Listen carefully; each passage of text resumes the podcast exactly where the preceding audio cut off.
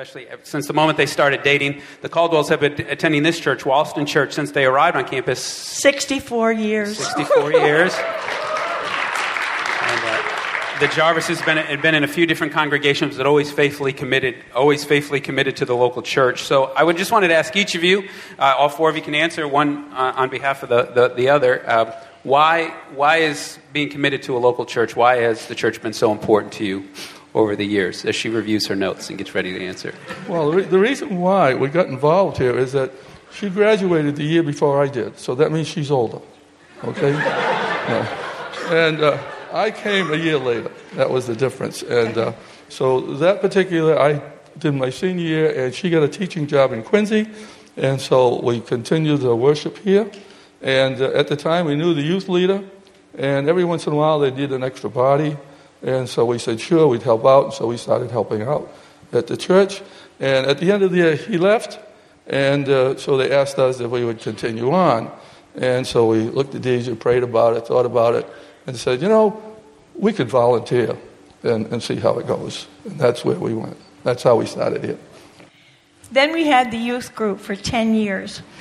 and um, Volunteering. don't tell that. you know, I'm going to tell you something, though. I thought that we were privileged to have the youth group. Today, I would be like, why didn't they pay us? You know. but they had professors, a lot of their professors were their parents, and we got to know them, and we felt Know so. what happened in the house? No. It, it was just a wonderful experience. But uh, these teens were fun and loving, and they filled the bill for us. Do you know why? Because we were told that we would probably never have a baby other than through adoption. And these young people were our first family. They were always at our house. We loved them. And um, I think that's probably the beginning of why I love these you young people. And when I was sitting there, I was thinking of the cycle. By the way, we did have children. We adopted the first two, and 13 years after we were married, we had um, Jill, and then uh, a year and a half later, we had Kip. And uh, Kip goes to church here. His four children come here. So we have grandchildren. We have them both adopted from being a, our children, our adopted children, and our what do you call it? Biological children. Biological. and we have two here today. And because they're here, we're again really interested and really loving this body of, of young people. When we come to the games and all, we see you, you always say hi, you know. I behave very well at games. Charlie, I would like to just since he mentioned that Charlie is the only parent I've ever seen thrown out of an ENC game I- I- when his daughter was. In over 40 years, I've only had a couple of yellow cards and one red. Now, that's not bad for me. well, and uh, And then I got a timeout when I go home. That's worse. so the Jarvis, tell us why. Uh, why you've loved the church so much, why you've been committed to the church. You shared a little bit early. I think it's someone it started at the altar of prayer here for you as a student. I believe you shared with me earlier. Yeah, I believe in the church. Um, I believe it's God's agent of change in our world. And I, I agree with you, it's my family. Um, I have a family, a loving family. I came from a loving family, but I, I consider the church to be as much as my family as those people. And uh, I, I told him when I came to ENC um, as a freshman, I remember thinking, I'll never make it as a Christian. There's no way. I'm, I'm very um, impetuous, very um, off the cuff type person, sometimes uh, just high strung. And, uh, and I thought, there's no way I'll make it. And I came to the altar at, to pray one, during one of the revivals, and the associate pastor came up, uh, her pastor's wife, excuse me, Mrs. Fleming, Mrs. Floyd Fleming, and asked me what I was praying about. And I said, I, I'll never make it. I, I don't think I can last as a Christian. It, it, it's too difficult. And she said, Ruth, I have a scripture for you, and it's in Deuteronomy 33 25. As your day, so shall your strength be. And that's true. God gives us strength for every day. But the church is just just part of me. I, I never, in fact, just a few weeks ago, I, I was sick. I ended up in the hospital the next day, but I was sick, and my husband said, Well, let's just skip Sunday school and just go for church. I said, No, no, no, I have to be both places. And that's just the way my heart is. I just want to be here.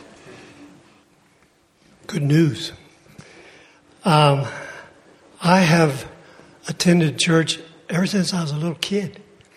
And um, my mother was a good uh, example of what it means to, to love the Lord and to love her children. Uh, I had three brothers and uh, four sisters. And so she had, a, she had her hands full. But she did a good job. And one of the things I really like about the church is it helped uh, my wife and I get our spending under control.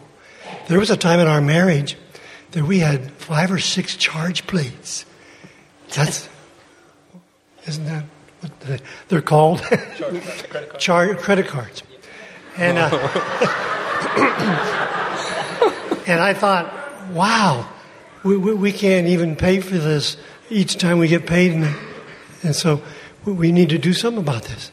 So I'm glad that I tithe, and tithing has been a, a real source of uh, help and support because it's got our spending under control.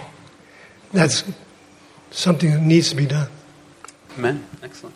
Thank you, all of you. So, both of you attend this church, the, the congregation, and um, why do you choose to be part of a church that has so many young people? Certainly, a large youth group, many college students, um, and you know, you allow us to use your building not only for chapel, and I know you've taken care of the grounds for many years. Um, but why do you choose to be part of a church community that has so many young people? Well, I, I look forward to September when the mm-hmm. students come back. Mm-hmm. And uh, they come in, the, the, ones that are returning, and, and the freshmen come in, and they, they bring so much energy and enthusiasm. And uh, it, it's great, uh, and it makes me feel a lot younger. Instead of being 80, maybe 79, you know? and, uh, and I've taught in junior high, you know, that's nice age level. I taught 42 years there. So I've spent more of my time with younger people than I have with peers. And so it's great to have the younger people around. I enjoy it. Yeah. I think we need to remind you that we are the same age inside as you are. It's just when we stand up that we feel the difference.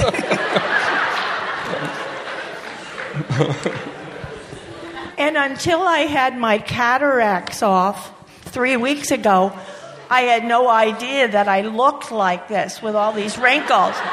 I was having so much fun. Now I don't want to, I, I can't believe I'm sitting in front of you. but um, can I, I'm not sure if this goes with what you just asked. Anything goes today. The question. But I just wanted to tell this you. This may be our only time here, so. I just wanted to tell you of a an aha moment that I had when I was at ENC. And um, it wasn't I'm the sure time I took you out? No, it wasn't. Stop. Take his seat.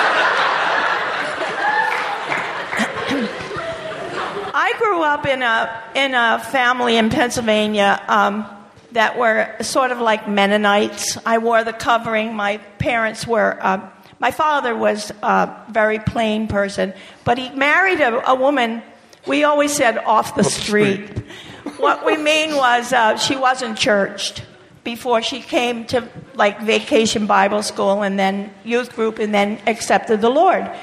But um, she didn't have, and maybe, maybe you don't have the concepts of God that that she needed. And um, when I came to the Nazarene church when I was 15, you know, they encouraged you to pray over everything and to ask God for all your needs. And I would go home and I'd say, uh, I'd be with my mother in the car and I'd say, Why don't you ask God for a parking place? Without say, a meter. She'd say, Oh, Gladys, I would never bother God like that. you know, and she had this feeling that uh, you shouldn't bother God. You shouldn't. I was taught not to bother people, not to bother God, and I never asked for things that maybe I it, that really help when you ask. So I came to college and I had a professor, Dr. Mullen, who taught the course Christian Doctrine. And one day I was reading in my book and uh, in my room, and I came across, I know it's old hat to you now, but I didn't know all the definitions of God.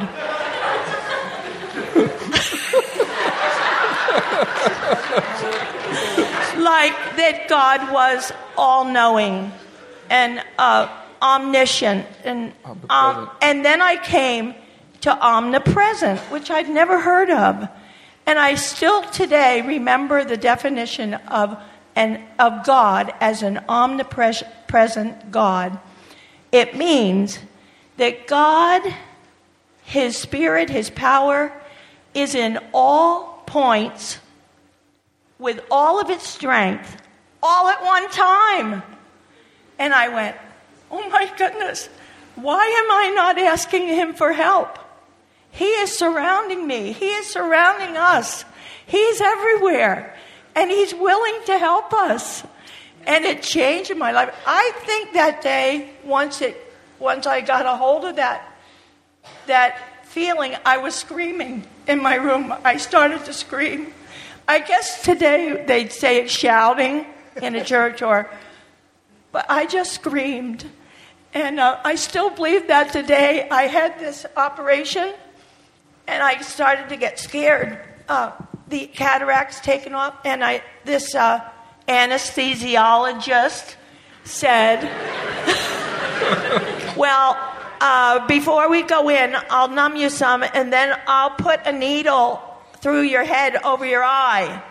I was like, Oh my goodness. I was trying to be calm. And then he said, I'll have to put another one under your eye. And I have seen those needles, they're long, just go right through your brain. and I said, I started to shake, and I had been good. And then I realized, I said, what is, what is wrong with me? The Holy Spirit is around me. He's above me, below me. He's here. And I asked him, I just said, I'm going to ask him to give me peace and to just relax me. And it happened. he did. And even my doctor, she's a woman, said to me afterwards, You were one of the most relaxed patients I've ever had. I should have told her why, but I Amen. didn't. Amen. That's a beautiful story. Thank you for sharing that. It didn't. Um,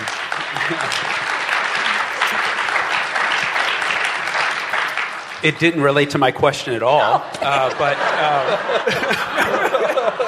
but I still believe that's what God wanted us to hear. So that's a so that's a good thing. So that's good. Um, tell us some of the. Uh. Tell us. Uh, did you want to answer that question? I, I just want. Or did you want to say something yeah, completely so, different from something. that question? No. Why college students are important to you. Um, one of the things that just delighted my soul when I came in was to uh, see that ad on on the screen for prayer warriors. And I thought, wow, you know, you people still are doing the things that, that are so important to us. And, uh, and I see that all the time. I, I look at all the pictures of your mission trips on your bulletin board over in the in your in your room because that's where we have prayer meeting every every Wednesday night. And um, and that that's so encouraging to me. That gives me hope for the uh, uh for the future, way beyond what I'm going to live. And it also just delights my soul. I would like to say that I want to be at this church because I want to be a good witness or example for you. Um, in this past generation, morality and purity has sold out to pleasure and prosperity, according to Bob Fraley. And my concern is that we need to remind each other how important it is to love God and believe it and live it. So let's do that. And if you happen to see any of these in the library or in the student center, it's because I put them there. so plan to read them. They're really good for you. Amen. Thank you very much. And I, that, if you ever um, want to be blessed, um, you should go to prayer on Wednesday night at 7 o'clock in Angel Chapel, uh, where uh, when I first sat in on one of your prayer times last year is when I realized I needed some of you in a chapel service because I saw and I saw them shed tears for you and I heard them cry for you and praying, praying for you. Um, and though you don't know them, they are, are prayer warriors for you. So um, Wednesday night at 7 o'clock, you're invited to be, to be a part of that. Uh, one more, uh, one, maybe two more questions, depending on how long Charlie talks. Uh, what, um, what are, I may not have time for all of you to answer this question, but Charlie, we were talking about what Music? are some, what are some of the challenges? what are some of the challenges that come with an intergenerational congregation? What are some of the hard things about worshiping with, with younger people? Well, one of the big things is music. And uh, I like to have a positive side of that because she'll tell you some other things about music that is kind of hard for us to adjust to, you know? But we have an orchestra twice a year. And Jake does a great job, and he goes out and gets all these people to come in, and they're all ages, sizes, and shapes. And uh, somehow he's able to have a couple of rehearsals, pull it together, make it sound good, and uh, people say it, it's great.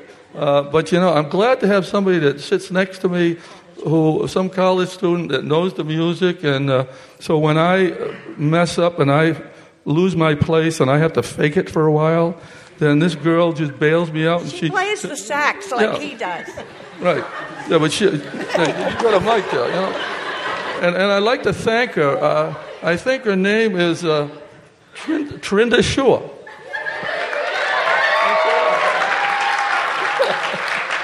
Thank you. Well, um, You can pay me later for that plug. So in our uh, in our final minutes, um, what uh, what what for each of you? I'd ask each of you to answer. What is what is some advice uh, that you would give? Why don't we start with the ladies first? What advice would you like to give uh, to these uh, to these students here this morning? And their what advice on life? Anything? Uh, faith? Anything, anything you want to say? Intergenerational faith community? Or you can share anything you'd like. What are your final what are your final what are your final thoughts for us this morning? I thought I'd have, oh, Let me, let me Okay. I thought I'd have a pulpit or something to stand on. Look, this is the first time in 80 years that anyone has asked us to come forth I wonder why. and we don't know how to do it. But we know we love you. We love you kids so much. And we know we've made it with the Lord and we know how. And uh, it's hard to tell you how, but you want to know something? We're still learning.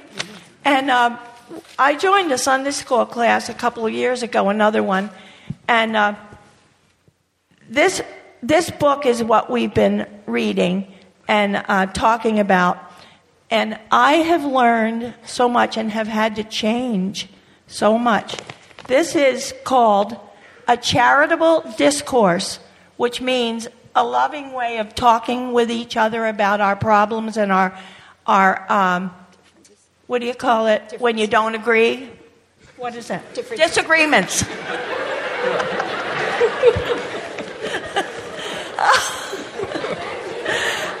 and Dr. Corey.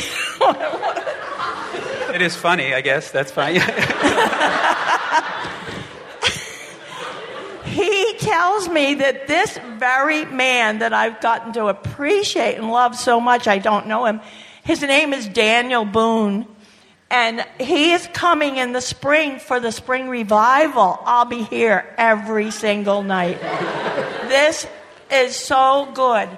And um, I think he's going to let me read some of it. It might take a little while, but I think I think this is the answer to any disagreements that we might have, the older generation with the younger generation. Music, uh, whether you want to eat in church or wear um, old clothes or walk up here with bare feet. Uh, No, no. What else? I don't know Have tattoos? we this is this is not um, the basics this is not what we have in our hearts it's the peripheral and we can get together on it. Now, this is what, this is what, this is what, how we can have a charitable discourse. First of all, we have to learn what kind of a person to be. Whether we're going to be a person in the church that is a consumer. That is, you come to church, you find a church that will best suit you, that, will, that you will enjoy. And this is the kind of thinking this person has. Can you hold this? Yeah, sure. I am an individual. I am distinguishable from you. I have a social security number that is different from yours. I exist in this identifiable skin sac. I make choices in line with my ruling desires. I enter relationships that are meaningful to me. I seek out experiences that are relevant to me. I have limited time and do not want to waste it on uninteresting people. I am not obligated to you unless I choose to be. And you have no right to expect anything from me unless I give you that right. I choose my politics. I choose my sexual ethics, my opinion about homosexuality, and on and on. I am responsible for myself. That's the kind of person that is in the church as a consumer. Try not to be that way. Try to be this way. This is a person who is a member, who joins the church, who joins the body.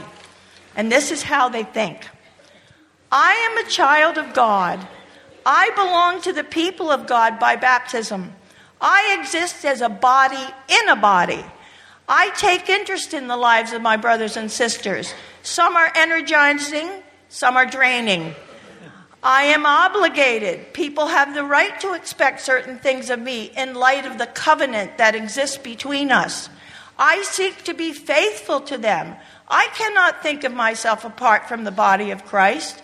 I am given the mind of Christ regarding women in ministry, sexual practices, concern for the effect of alcohol on the neighbor, homosexuals, differing theories of the origin of creation, the emerging church, and so on. I learned to think about these things at the table of Trinity God the Father, God the Son, and God the Holy Spirit. They guide the body in, con- in conversation. I am a new creation. Pray with me that you and I will change and become this kind of a member of a church. We won't have any problems at all with each other. I really believe that. That's the answer.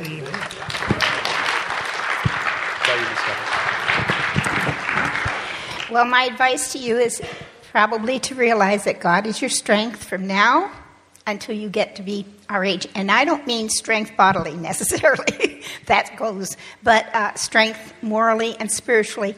And then one of the other things that I, I've learned in my life, and I tell you, I, I told you I'm a high strung person, is to be still. Just be still and know, know, know that He is God. And I would urge you to seek righteousness and holiness and live it. Amen. And my advice is to find a Christian spouse and get involved in a lively spiritual church. Become a member. If you're a member or attend regularly, you need the tithe. Otherwise, you can't have a, a well-rounded church. Say that again. Tithe, not not a dollar in the offering plate every few weeks. It just doesn't last. Can we thank the Jarvises and the Caldwells? Wait, one minute. One minute. Let's pray together. Heavenly Father, we thank you for this time and we thank you for these faithful saints that have gone before us and their love for you, the love for the church, and I am especially grateful for their love for this student body. Uh, thank you for the way that they have been a blessing to us. We pray your grace and blessing upon their lives. We pray these things now in the name of the Father, Son, and Holy Spirit. Amen and amen. You are dismissed. Go in peace.